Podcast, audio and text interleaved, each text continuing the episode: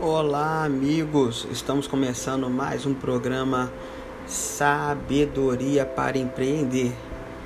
Olha, para mim é uma honra estar fazendo esse podcast, é um desafio, né?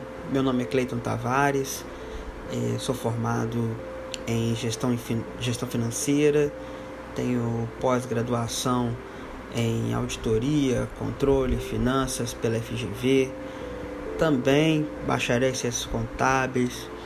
Trabalho em município como servidor público nas áreas de fazenda pública. Sou investidor da área de games. Sou investidor na área de contabilidade, com o escritório de contabilidade. Sou investidor na área de tecnologia para transporte. Então a gente tem alguma coisa de transporte, área de mobilidade urbana. É, enfim, é, família de professor, família de pessoa da construção civil. Então temos uma, um, bom bocado de experiência de muitas áreas para a gente é, tentar aí se debruçar e conversar. Bom, nesse primeiro episódio eu quero falar sobre o que leva as razões, né, que leva uma pessoa a empreender, né? Olha, aqui no Brasil tudo é muito complicado.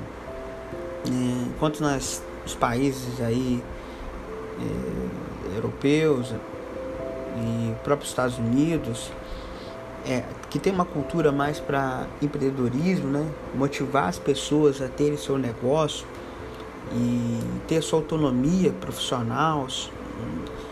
É, aqui no Brasil é tudo muito complicado. Nós já viemos de um modelo escravocrata, né? Vamos pôr assim, né? Onde nós queremos ter alguém nos mandando, ter um bom patrão, né? Um bom patrão que pague um bom salário, né? E é nesse modelo que a gente acabou se arraigando aí durante muito tempo e aonde nós temos aí os maiores salários é, que estão sendo postos no mercado, mas parece que são grandes, mas quando é comparado com salários internacionais, apenas passam aí é, bem longe daquilo que é necessário. Então nós precisamos de ter, primeiro colocar aqui no nosso DNA, na nossa sociedade, a nossa cultura, não existe muito essa cultura do empreendedorismo, de você ter o seu negócio, de você correr atrás, ainda que o brasileiro tenha essa capilaridade, essa condição de não desistir e tudo, mas a gente faz com esforço próprio. Não existe assim uma educação para empreender, né? Quais são os riscos, que negócio, como vai ser feito. Então por isso que é importante a gente já de início colocar que as nossas razões para empreender são diferentes das razões de empreendedorismo das demais nações, né? como também as razões de investimento né, aqueles que gostam de investir no mercado financeiro, para nós nós temos uma visão e para eles eles têm outra visão. Né? Então a gente precisa de ter essa humildade de entender esse processo. É... E nesse processo de, de, de empreender, eu posso dizer para vocês que grande parte dos brasileiros empreendem por necessidade. Né? Dificilmente ou raramente, vamos colocar assim, existe alguém que está empreendendo porque é, desde criança pensava em ser tal coisa e naquele processo de criança para juventude trabalhou naquele segmento e dali teve oportunidade de abrir um negócio naquele segmento e hoje é uma pessoa de 50, 60 anos daquele segmento e está bem sucedido, né? São raríssimos os casos que a gente poderia considerar assim. Então, é, em primeiro lugar, a gente tem que pôr assim que empreender hoje no Brasil está sendo fruto de uma necessidade e aí a gente começa a ter uma dificuldade que para empreender normalmente a gente tem a dupla jornada. A gente trabalha no início, a gente trabalha em alguma coisa que a gente não quer para juntar dinheiro para fazer aquilo que a gente gostaria de ter. Né? ou a gente quando acaba sendo dispensado daquilo que gente, onde estava trabalhando, a gente pega o dinheiro para tentar fazer um negócio com aquilo que a gente entende que vai dar certo. Normalmente são esses caminhos que a gente acaba pegando no empreendedorismo, né? E, e a gente precisa de colocar aqui bem claro, né? O sucesso de um negócio é é o dono do negócio, tá? Dentro dele tem que ter algo muito superior, muito grandioso para que ele possa ter êxito, porque a caminhada é muito complicada. É, você que tem um negócio, não vai ser poucas as pessoas dizendo que aquilo não vai dar certo. Não vão ser poucas as pessoas, para não dizer muitas, que vão falar para você desistir, que vão falar para você procurar um emprego, para falar para você achar que isso é uma bobeira. E aquele, e aquele negócio está ardendo dentro de você e você não sabe explicar. Né? E todo empreendedor ele tem que ele tem dentro dele uma chama, um sonho. E é esse ponto que você se diferencia das demais pessoas. O dono do negócio que você já trabalhou ou trabalha, ele tem um sonho, ele, ele, ele demorou para conquistar aquilo, ele não trouxe aquilo de um dia para a noite. E é isso que você precisa também entender. Para o seu sonho ele tem um tempo para acontecer o seu projeto ele demora um tempo. Às vezes você não tem todos os recursos nas suas mãos para você executar aquele projeto. Isso é o que mais acontece. Ninguém nunca tem todos os recursos de sobrando para executar um projeto.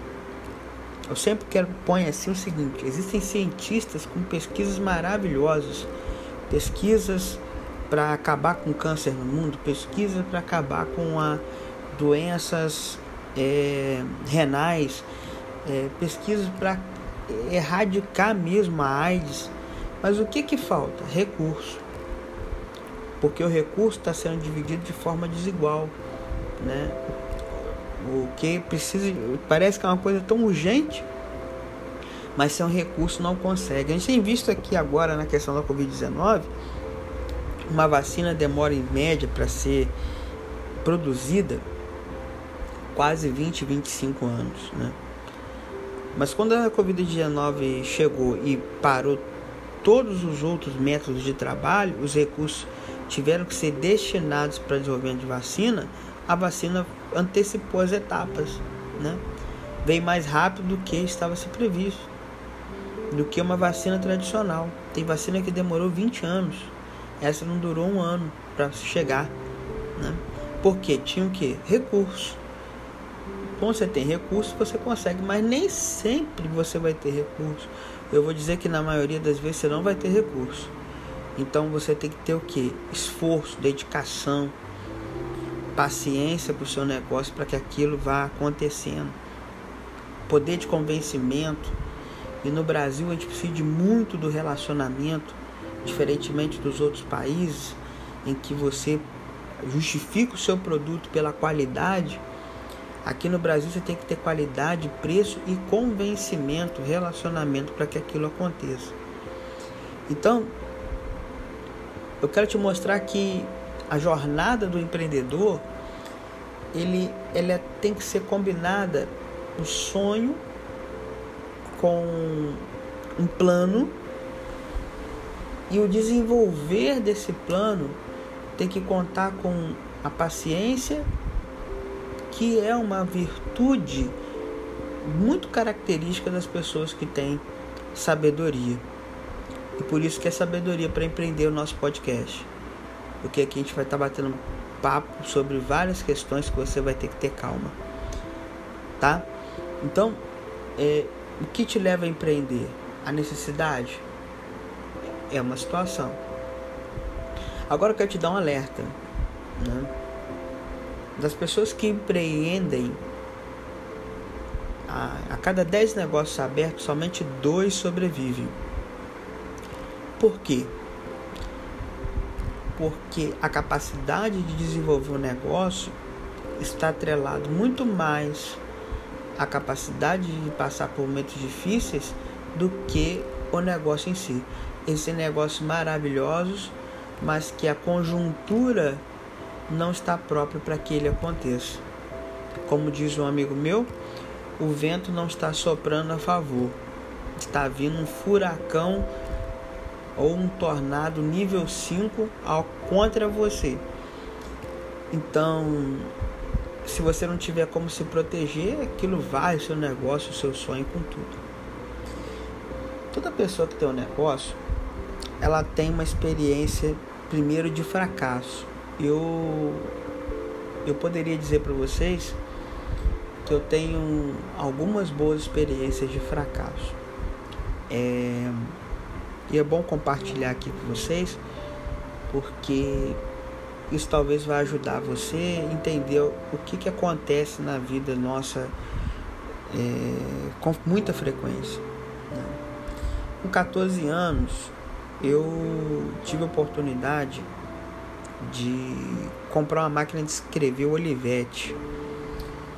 E meus professores, eu tinha professor que fazia as provas manuais e mimeógrafos. Eu não sei nem se vocês sabem o que é isso, mas mimeógrafo era um equipamento que tinha aonde tinha uma matriz com carbono e essa matriz com carbono os professores colocavam o papel A4, né? O chamequinho, que era mais o chamequinho naquela época que o A4. E de acordo que ia colocando o álcool numa espuma, aquela aquela folha carbonada imprimia em cima daquele papel A4. E é assim que era feito. Os professores ficavam com a mão toda suja de, de carbono, mas era assim que as provas, as, as, as matérias eram feitas para os alunos. Né? Eles faziam a mão e aquilo era passado. E eu comprei uma máquina de escrever para ajudar uma professora eu tinha 14 anos, eu tinha feito um curso de datilografia, outra coisa que não existe mais, mas na minha época era muito falado. E eu fiz um curso de datilografia para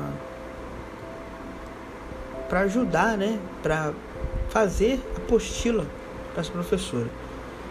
E, e ela gostou tanto que ela falou, me encomendou, né, além da minha sala, de outras turmas. E eu já não tinha condição mais digitar, porque era muito material, ela dava aula de, de geografia e era muito material, não tinha condição. E eu vi na minha época um computador, que era o computador do ano, que era chamado computador é, 486. Vocês nem devem saber, mas era um, era um computador da IBM. E eu fiquei juntei um dinheiro e fui no Rio comprar esse computador de segunda mão. Eu vi num jornal que tinha que era tipo era o, o considerado Mercado Livre, né?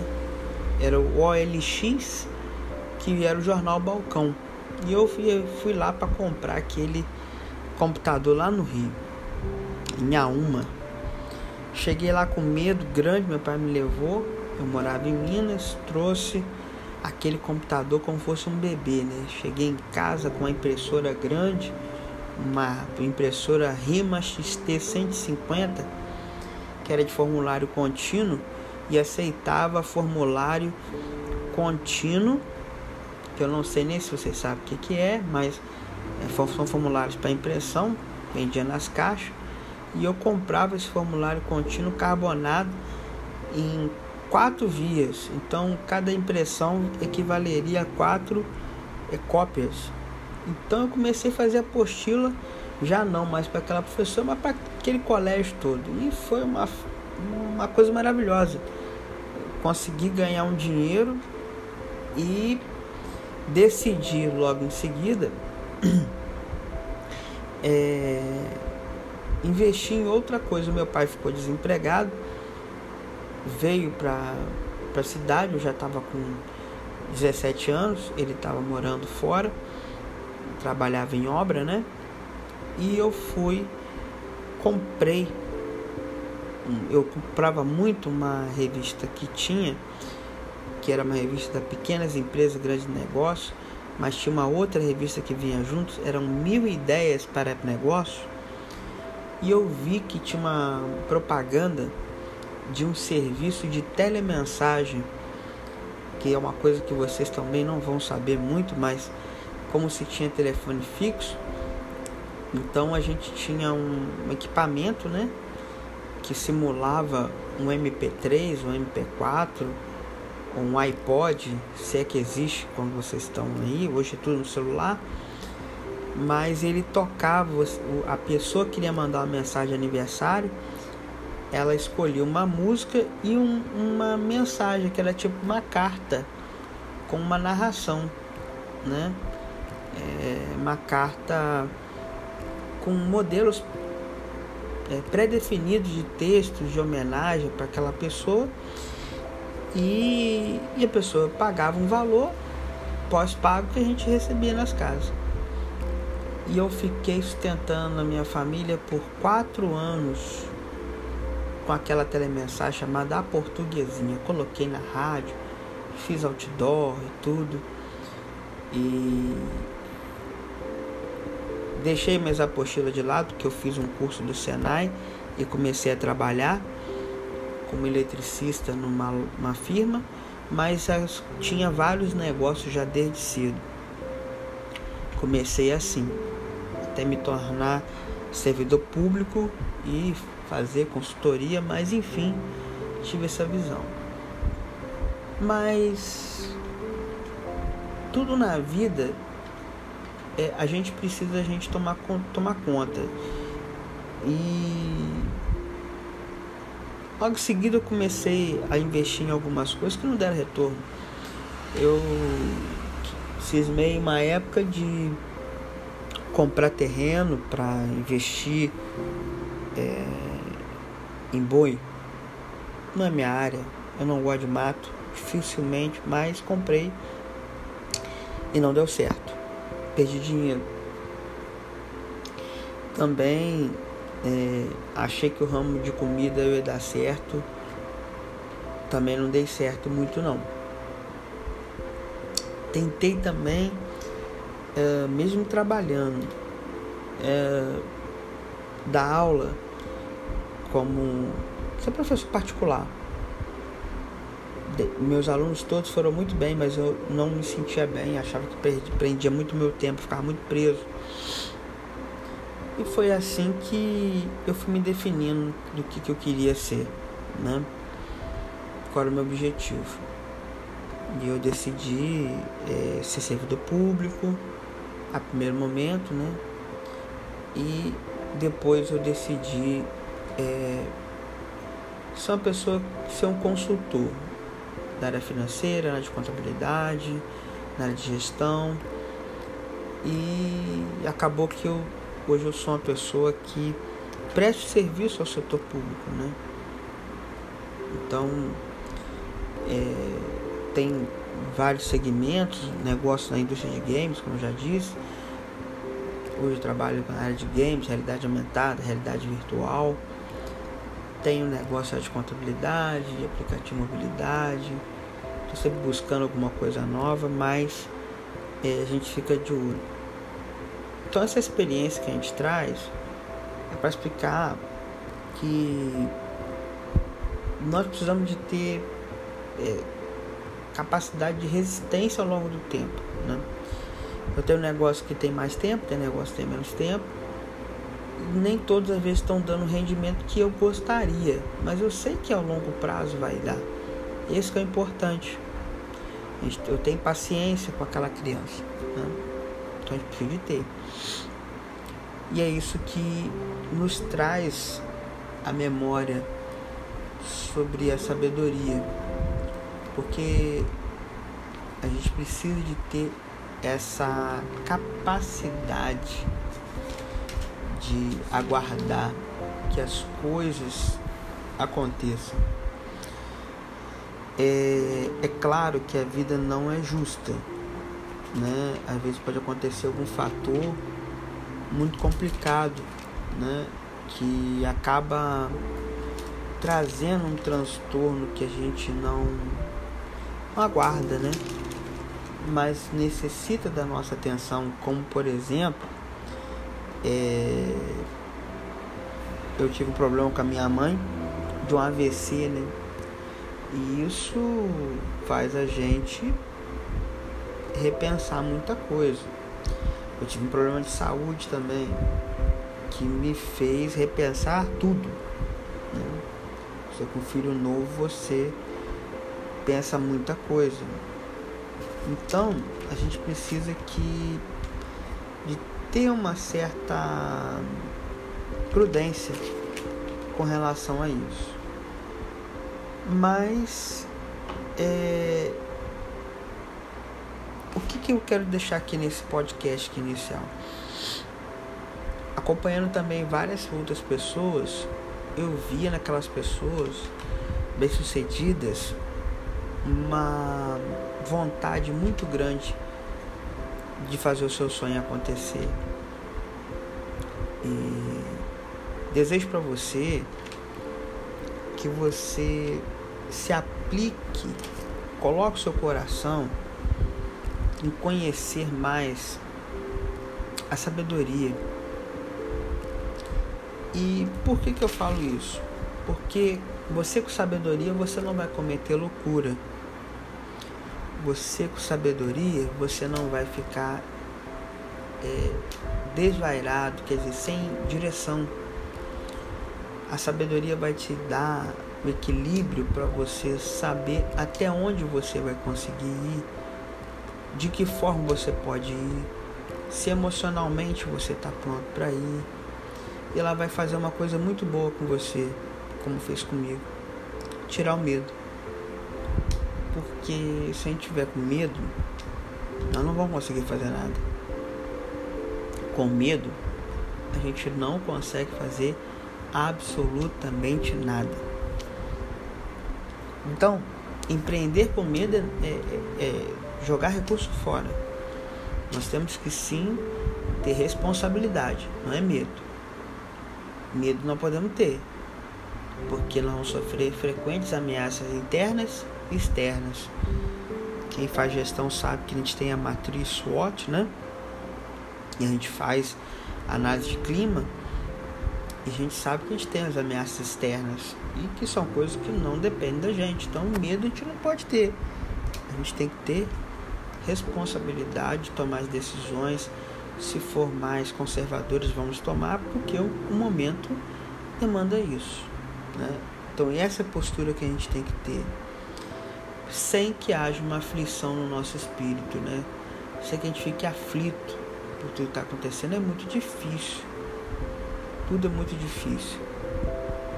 Né? Então a gente precisa de construir esse esse momento de autoconhecimento do que é importante para gente, do que é prioridade, para que a gente consiga vencer e tornar os nossos sonhos reais. Te convido aí para o próximo podcast, mas com uma pergunta. E você? O que, que te faz empreender? É um sonho? É vontade de ter independência financeira? É vontade de ajudar alguém? O que que te faz empreender? Manda pra gente aí. Tudo de bom. Um abraço.